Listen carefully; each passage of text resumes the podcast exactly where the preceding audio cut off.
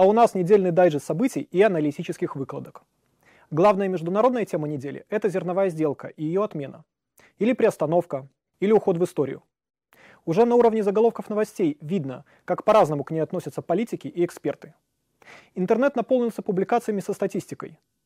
Сколько различные страны заработали на зерновой сделке и куда уходило зерно. Вместе с тем аналитическое сообщество волнует два основных вопроса. Как ситуация с зерновой сделкой повлияет на конфликтность в регионе?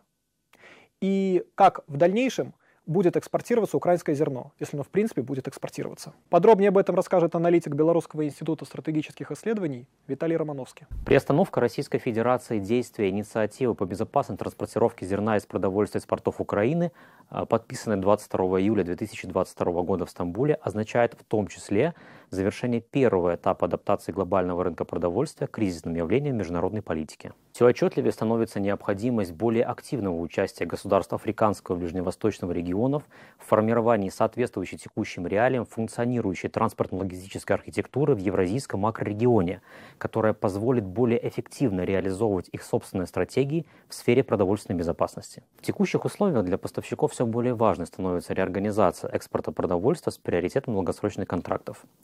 Концепция, лежащая в основе так называемой Черноморской зерновой инициативы, она учитывает в том числе необходимость стабилизации глобального рынка продовольствия, сохраняет свою актуальность.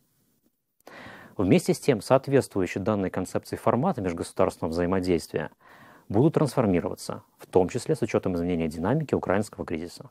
По результатам первого полугодия и текущего квартала уже можно прогнозировать развитие инфляционных процессов в Беларуси. Подробнее об этом расскажет аналитик BC Ирина Ивановская.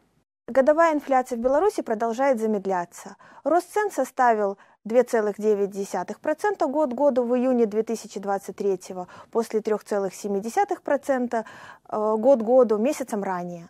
За указанный период стоимость непродовольственных товаров снизилась на 1% после их роста на полпроцента год году в мае 2023 года. Рост цен на продовольственные товары замедлился до 3,6% год году.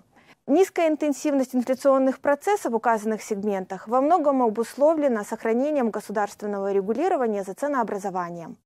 В ближайшие месяцы ожидается дальнейшее замедление годовой инфляции до 2-2,5%, а вот уже в четвертом квартале прогнозируется ускорение роста цен на потребительские товары. Следствием ценовой политики является изменение потребительского поведения. И лучше всего это поведение рассматривать на уровне областей – в Могилевской области провели соответствующий социологический опрос. С его результатами вас познакомит аналитик BC. По результатам социологического опроса по изучению потребительского поведения жителей Могилевской области, проведенного региональным отделением BC, заработная плата или пенсия является основным источником дохода для 99% жителей региона. Дополнительный заработок в виде подработки имеет менее 5% респондентов.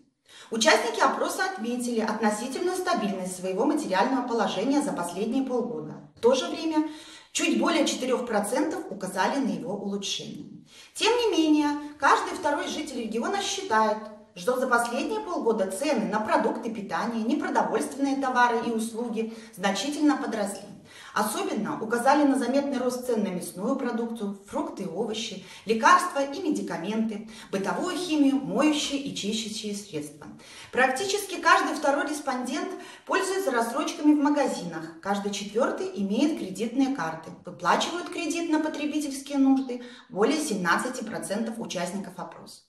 Оптимальной формой хранения сбережений жители региона считают наличные средства. Хранение сбережений в иностранной валюте как наиболее рациональный способ назвали менее 15%, что говорит о достаточно высоком уровне доверия к белорусскому рублю.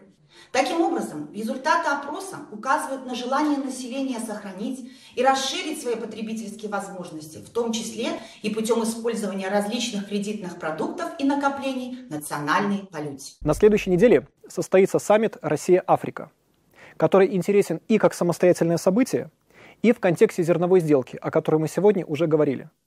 Потому что страны Африки – это формально главные бенефициары и потребители украинского зерна. Будем следить за этим событием и до встречи на следующей неделе. До свидания.